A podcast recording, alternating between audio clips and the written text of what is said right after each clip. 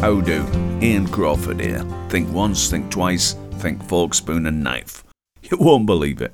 I won a competition on the back of a cereal packet that means I've been spending all week in Abbey Road recording an album. Well, the album's out in the new year, but I thought you might like to hear one of the tracks. And here it is called Woke Up in the Morning. And as you can guess, it's all about cutlery.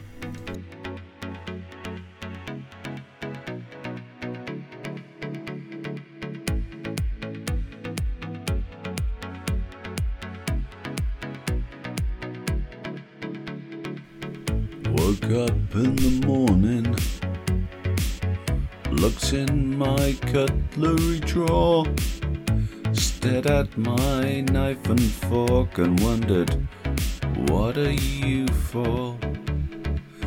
The teaspoon glistened, the tablespoon too. That's when I knew I had to buy cutlery for you. The spoon, the knife, the fork, they're all so special. The spoon, the knife, the fork, from me you'd have to wrestle. They mean so much to me.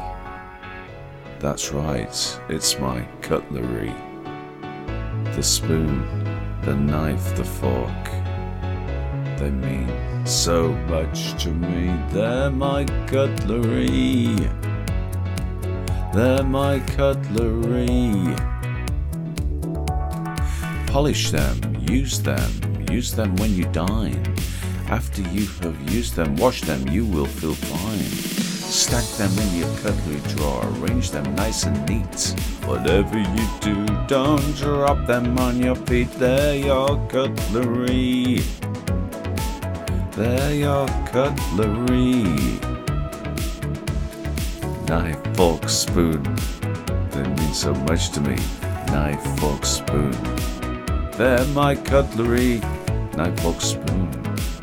They mean so much to me. Knife, fork, spoon. They're my cutlery.